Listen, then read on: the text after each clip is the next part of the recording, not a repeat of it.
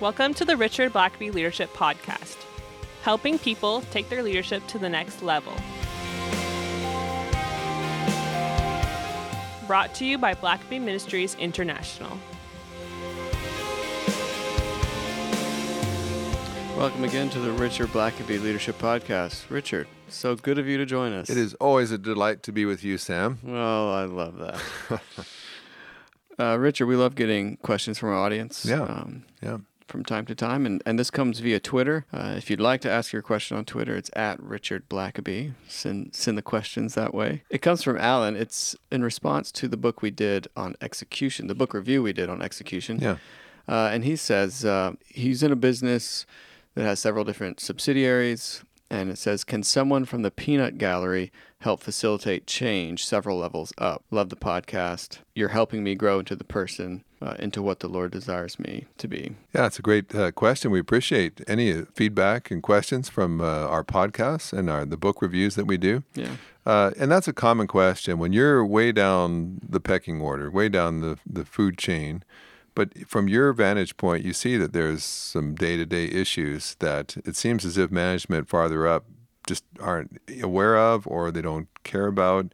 Um, and that can be really demoralizing when day after day the work you do is being hampered because management doesn't seem to want to address issues. We probably will have a whole podcast at some point on just managing your leader if you're the uh, the follower technically can you actually lead or at least influence the person who's in charge of leading you and i think you can i think you when when you see something don't just resign yourself to that that's what deadens people i think that's really what happened so much in the communist world where things were poorly managed and you just showed up at the assembly line and did the least possible and just deadening, demoralizing work, just counting the, the, the minutes until you can go home.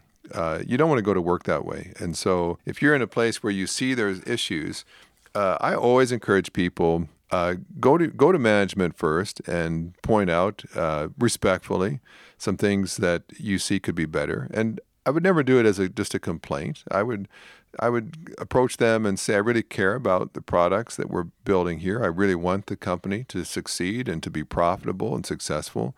And I've just noticed that there's some things I think that could be a lot better. And I, I, I've got some ideas. And as a boss, I've never had a problem with that. I've always welcomed creative ideas. It encourages me to know that people on the shop floor are thinking about how to make the business better. Uh, they're not content just to just do whatever and, and get through the day.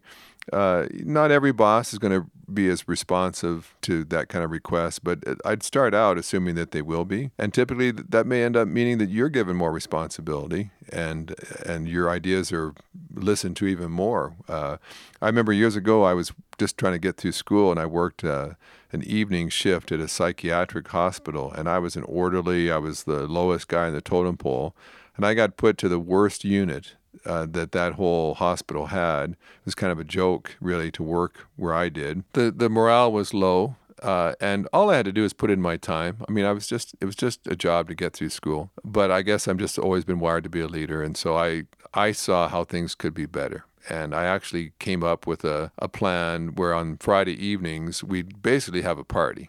And what we did is we we recognized those patients that had taken the best care of their rooms and that had shown the most positive attitude during the week. And we gave out rewards and I let them stay up later. And we actually even brought in pizza for them and stuff. And, and uh, I got the, the management to let us spend some money that had never been spent before and that we'd never, they'd never done that before.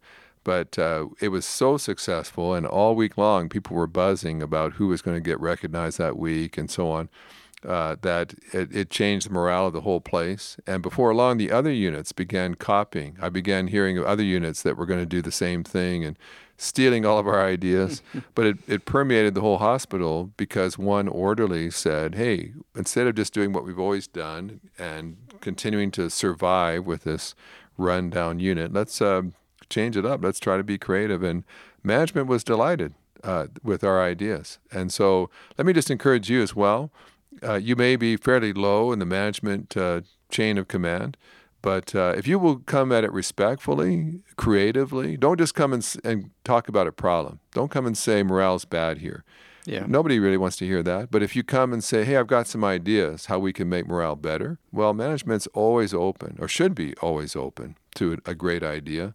So uh, let me encourage you. Maybe God's put you where you are so you can be a change agent, even at that uh, level of management. And so see what you can do. Do it positively, do it creatively, do it problem solvingly, and uh, it might surprise you the kind of changes that you can make in your own unit.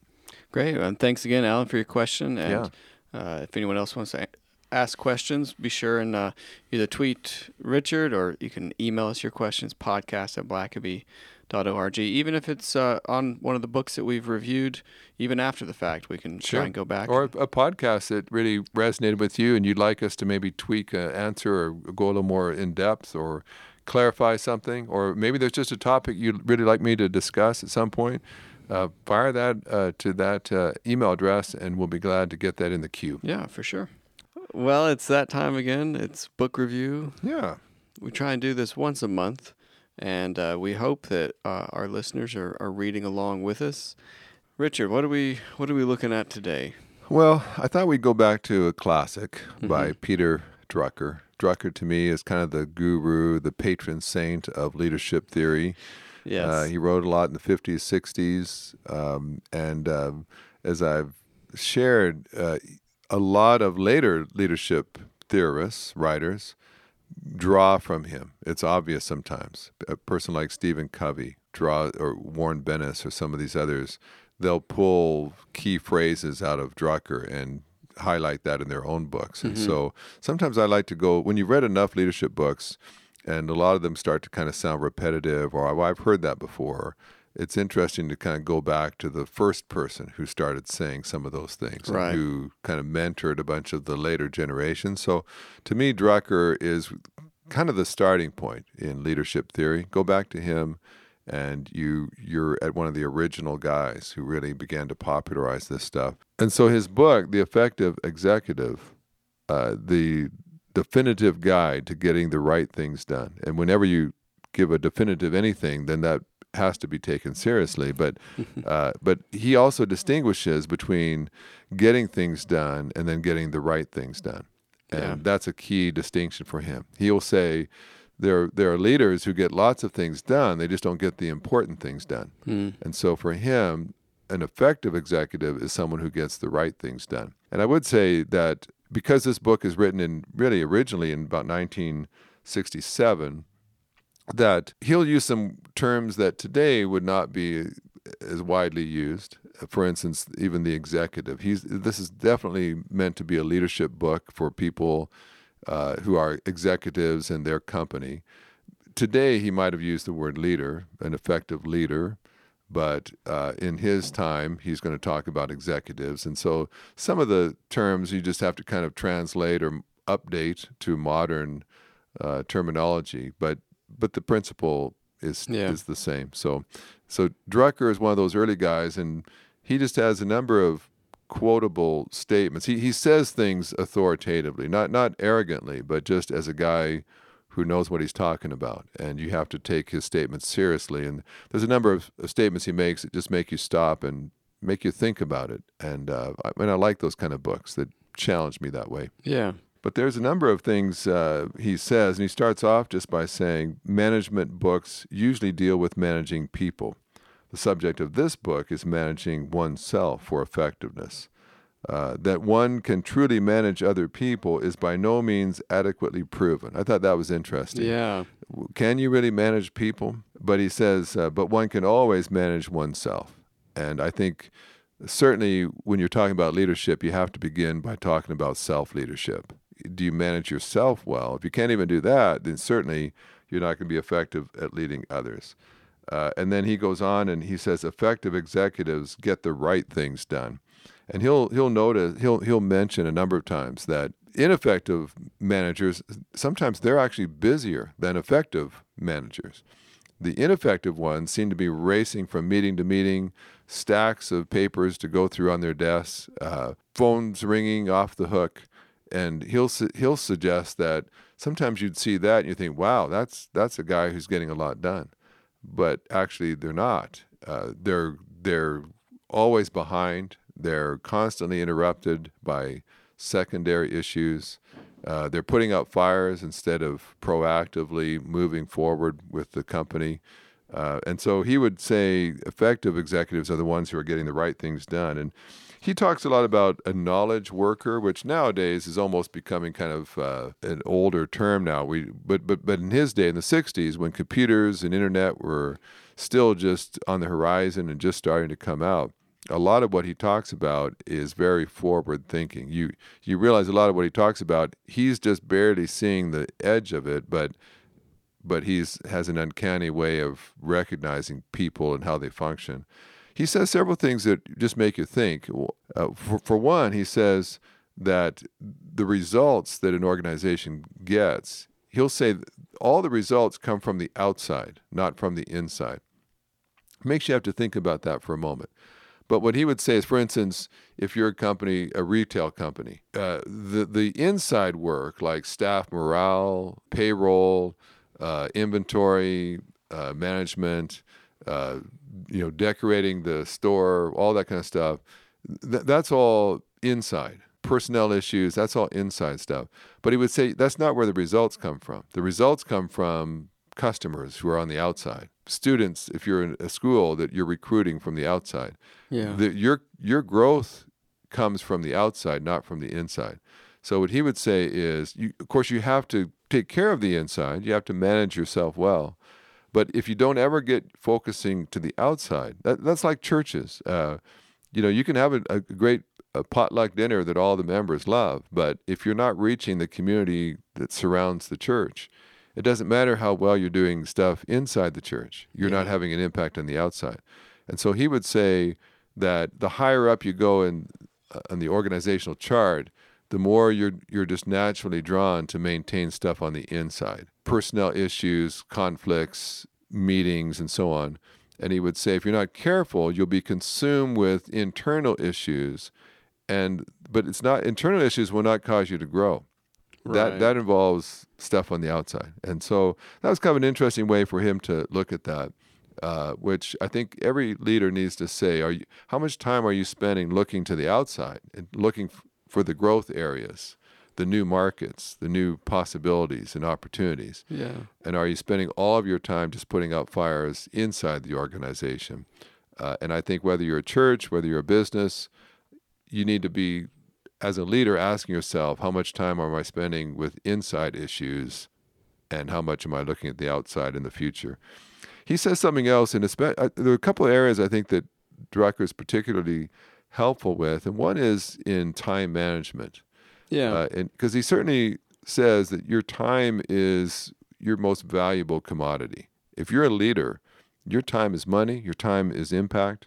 And he said, uh, effective executives, in my observation, do not start with their tasks, they start with their time. And I think that's a great observation. Uh, you know, a lot of us will do like a, a to do list. Yeah. And we'll well maybe in the morning we'll we'll list all the stuff that you need to get done that day. And then sometimes what we do is we just start at the top of the list and try yeah. to start checking them off. But I, I, like to start with the easiest ones yeah.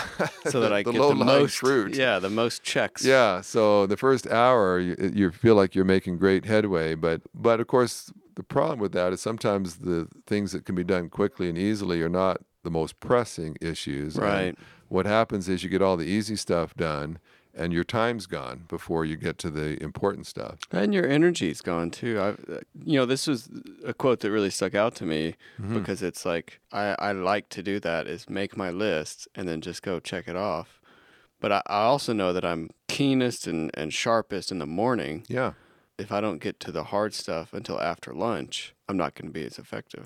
Yeah, I, I, I, well, I think that's right, and I think what what Drucker would say is that uh, effective executives, uh, effective leaders, they tackle the big issues, the issues that they have to personally be responsible for. And he says some things that are kind of interesting in that regard. One thing he says is that the important jobs that a leader does cannot be subdivided into 15 minute increments. There, yeah. You know, I, I've used a number of time management programs and, and handbooks and various things over the years, calendars. And oftentimes you, they would divide your day up by 15 minutes. he would say if you can do something in 15 minutes, you probably should delegate it. It's mm-hmm. one of those small projects that if it only takes you 15 minutes to do, your administrative assistant or a VP or someone else could probably take care of that for you. He, he tends to say what you need to do is give your focus to the big issues. And for that, he would tend to say put your schedule your day into nothing smaller than hour blocks so that you give an hour to various subjects. So if you're going to if you're trying to look into the future, consider future markets, you can't do that in 15 minutes. Yeah. If you're going to invest in a, a, a, direct report, to just take 15 minutes and pat them on the back and say you're doing a good job, that doesn't really change anything very much. I mean, it's great that you commended somebody and spread some sh- cheer, but you're not going to really address any issues that they have in 15 minutes. So he says, put your schedule into hour blocks, and, and you may devote three hours in the morning simply to one project. Maybe all morning you're going to just uh, cloister yourself away and consider the the next year and your schedule and what your priorities will be. And you know that that almost, at least from a a millennial perspective, that almost seems foreign. Yeah, because our our time is so uh, distracted and divided because of these computers we carry around in our pocket all the time. Like it, it seems almost impossible to think that you can sit down for any length of time and focus on one on yeah. one project. Well, I think you're right. I think that the whole myth of multitasking needs to be addressed. We think that we can be doing three things at once.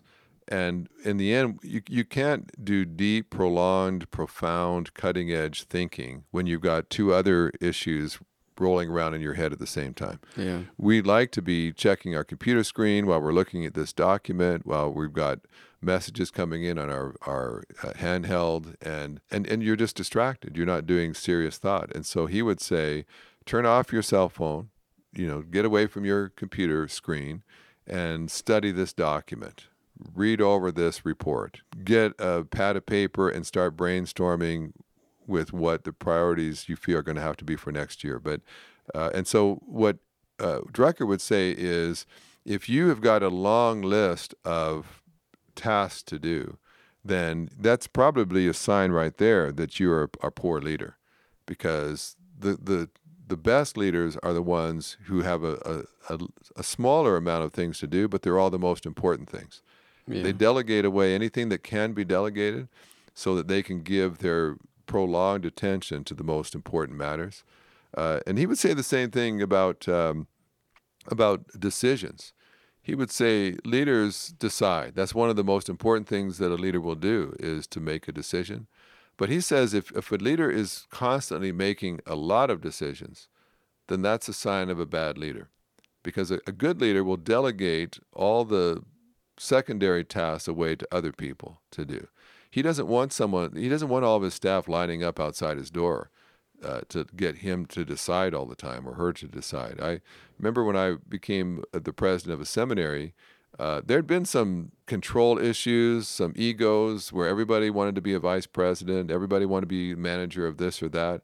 And so the during the interim leader that led before I got there, he just totally flattened the organizational chart. He took away all the VPs and everybody, just pretty well flat line to, to try to make a statement that we're all on a, the same team, we're not some more important than others.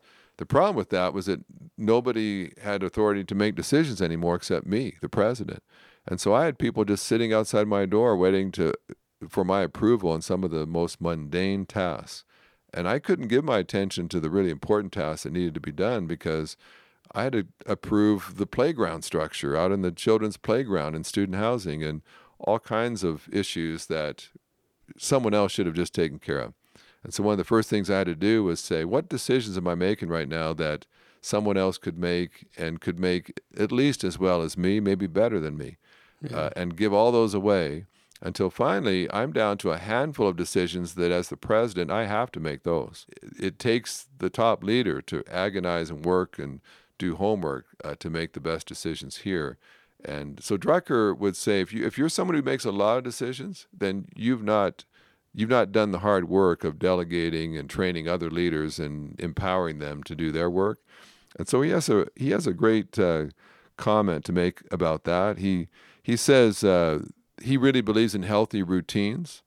He, he says another way to maximize your time is get a routine so that you know when you if you're going to exercise you know that at 5:30 your alarm will go off and for the next hour you'll go to the gym or you'll go to your treadmill and you'll exercise and you'll be showered and you know that by this hour you're going to be at the office and you know that maybe for the first uh, 40 minutes you're going to answer and check emails and return phone calls and then from this time you'll meet with direct reports or you'll, but if you have everything kind of scheduled out in routine you will inevitably get far more done than someone who just kind of walks into the office and starts looking to see well what's a fire that needs to be put out? Or who wants to see me today?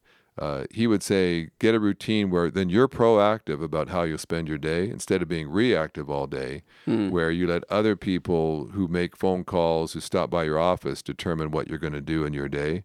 He it's interesting he says um, that routine he said makes unskilled people without judgment capable of doing what it took near genius to do before so in other words anyone who just has a routine of getting jobs done can accomplish as much or more than someone in a previous generation could have done who was much brighter. Uh, he says a genius, even. He, he says something else, too, that's interesting, which I, I could uh, agree with. He says he, he, he doesn't have a high view of meetings. Uh, number one, it's he, in fact he says meetings are by definition a concession to deficient organization, for one either meets or one works. Ouch. Uh, now, he's not saying that you never meet, but he would say run your meetings well. Run them with a purpose, have a goal, keep them on, on track, on focus. Meetings very easily degenerate into discussing secondary issues. They're, they're huge time wasters. And what he would say is so often they masquerade as significant work when in fact they're actually a, a, a substitute for getting work done. Um, and he would say something else he says is performance reviews he thinks are done poorly. He would say by the very nature, what you do in a performance review is look for what's being done wrong, uh, to look for weaknesses. And he would say what you need to do is you need to you need to undergird and support strengths, and you need to starve weaknesses. You need to uh, you need to not focus on the weaknesses, but enhance the strengths. And but he would say the very nature of a performance review is, oh no, I'm coming to meet with my boss, and he's going to tell me everything I'm doing wrong. He would say it's demoralizing. It's it's it's not freeing, enabling. It's really a very negative experience that isn't really designed to promote growth and development in that staff person. Well, let's take a quick break here, and then uh, when we come back, we'll wrap up this uh, book review. Although we don't offer transcripts of the podcast, Richard writes blog posts on many of the leadership topics discussed on the show. You can find these and other resources at richardblackaby.com. All right, Richard, what else? What else do you have for us as we wrap up this review? Well, uh, Drucker's got so many different uh, statements. I love his statement feed the opportunities and starve the problems. He says too many organizations are so focused on their problems that they don't see the possibilities. They don't give a time to what the options are ahead of them, the, what the future holds for them. They're just trying to still deal with problems from the past. Um, he said something that's interesting. He said the assertion that somebody else will will not let me do anything should always be suspected as a cover up for inertia. Uh, and I, I've certainly found that. I've had uh, people that will say, "Well, I can't do my job because of whatever." You know, I, I I couldn't get that done because someone wouldn't give me the information I needed, uh, and that always concerned me. I, I, I think, well, we, you've had a whole month since our last meeting, and you didn't deal with that. You couldn't. You, someone wouldn't give you information, so you just stopped trying. You just waited a whole month and didn't find another solution, another source of information. Uh, typically, when someone says, I-, I can't lead because someone else won't let me, what you have is a non leader. Uh, Yeah. Because leaders find a way, leaders solve problems, leaders don't make excuses. Uh, if I can't get what I need from this source, I'll I'll find it from another source, or I'll leverage it and work on it until I do get what I need. But uh, non-leaders, they're, they're too easily just accept excuses why they didn't get the job done. And, and I remember at times I'd have team uh, leadership meetings, and sometimes I'd have people that all they wanted to tell me is why this was impossible. Well, we can't do that, or that we tried that before, it doesn't work. I would Yeah. say we're not meeting so that we can find out everything that's not possible. Uh, we're meeting so that we can discuss possibilities and explore opportunities and move forward, not to uh, not to just to hear everybody say, "Well, that can't work, that can't work." And something else he says that's interesting that I I actually quote in. Uh, in our spiritual leadership book, he says, No one has much difficulty in getting rid of total failures. They liquidate themselves. Yesterday's successes, however, always linger on long beyond their productive life. And I've certainly found that to be true both in businesses as well as churches. Uh, if something, if, if you do something and it fails, you're you're you're pretty quick to say, okay, well, let's not do that again. We don't want Right. to fail again. But he says, if you have success, boy, says once you've had a success, organizations have the hardest time letting go of those. And so it, it may have been successful, and maybe for the next couple of years it was successful, but it hasn't been successful in the last 10. But still, we, we still remember when that was our biggest uh, profit maker, when that is what led to the most sales, when that brought the most people into our church. And so we'll just keep on doing that instead of questioning whether it's time to, to retire that. And so, uh, and I've often said one of the most, the greatest seductions in the church is previous success. Uh, this worked for us before, so let's, if we just really work the program, it'll be successful again. When the fact is, demographics have changed, times have changed. That's a dated program now that just needs to be retired so that God can give us something new. Uh, and he has a he has a great comment about that. He he also says uh, an executive who makes many decisions is both lazy and ineffectual. And I thought again, um, that's uh, uh, just to reiterate. He, he's saying if you're making lots of decisions, that means you've been too lazy to equip other leaders, to delegate to other people.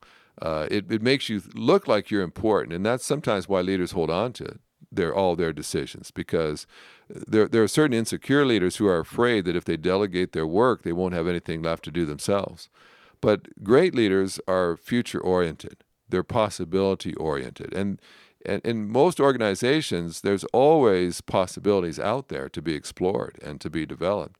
But a lot of leaders never get to those because they're holding on to all the other work, the internal work, so that they can feel important and needed and busy and, and they can justify their salary and their position. And so they hold on to stuff, and so they, they're not able to take their organization into the future. As far as just shortcomings, with Drucker, most of the shortcomings are that he's dated. And so he'll talk about, he tends to talk more about men, you know, when he's talking about leaders in, in business. Or, I mean, he'll, he acknowledges that there's women too, but he's very uh, male sort of oriented because in his day, primarily the executives and companies were men at that time. So you have to kind of look past that. Uh, he'll talk about executives. He doesn't use the word leader uh, as often, and uh, and and he does he does make one or two statements. For instance, he says that some of the best leaders he's known have been people that stayed somewhat aloof from their people. They didn't get too close to their people, so that it wasn't that they didn't care about their people, but they didn't fraternize with them. Uh, they they didn't get on a real casual basis with them, and he he believed that kept them more effective especially in some of the larger businesses that he uh, he was familiar with. I would tend to say, especially in the modern culture, I think working with millennials that are very much uh, responsive to relationships. That I don't think it's you have to be careful. You have to be, uh, you know, certainly. Uh, cautious sometimes with getting too familiar and becoming too casual so that you can't supervise, you can't exert your authority when you need to. But there's also a lot of modern studies that would suggest that people actually perform better when they feel like their boss likes them and cares about them, Yeah. and and when it's fun to work in a place, uh, people actually do better work. So that that might be just a little place where it seems to me like he's a little bit dated, maybe a little old school. That I think maybe to, if he were studying it today, he might revise a few of those things. Uh, some of his examples are certainly more dated back to uh, earlier days of AT and T and General Motors, and uh, examples from Franklin Roosevelt or Harry Truman.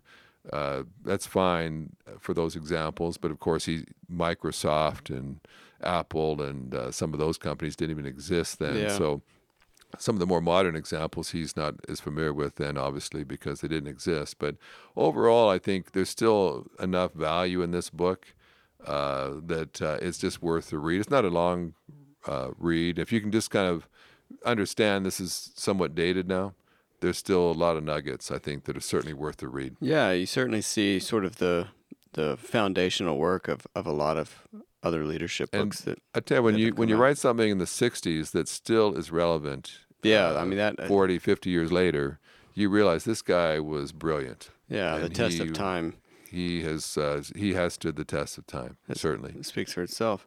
Well, thank you. And for those, uh, if if you would like to, Richard, you also wrote a, a book review about Yeah. this, and, and people can find that at richardblackaby.com. We'll also leave links to that in the show notes. So if you'd like to check that out in written form, feel free to do that. Also, our next book review, uh, it's going to be by Max De Pree. Hopefully, I pronounced that correctly. he he's written three books: Leadership Jazz, Leadership is an Art, and Leading Without Power. Can you tell us a little bit about why we chose these? Yeah, Max is a was a very successful businessman, and uh, but he had some innovative, creative, cutting edge thoughts on uh, leadership, especially in the business community. I thought we'd try to take on three books. Uh, What I just recommend is that people want to even just read one of those, but uh, they're not difficult reads, and they're short. Yeah. Max De Pree is one of those guys that whenever I see something he's written, I just buy it.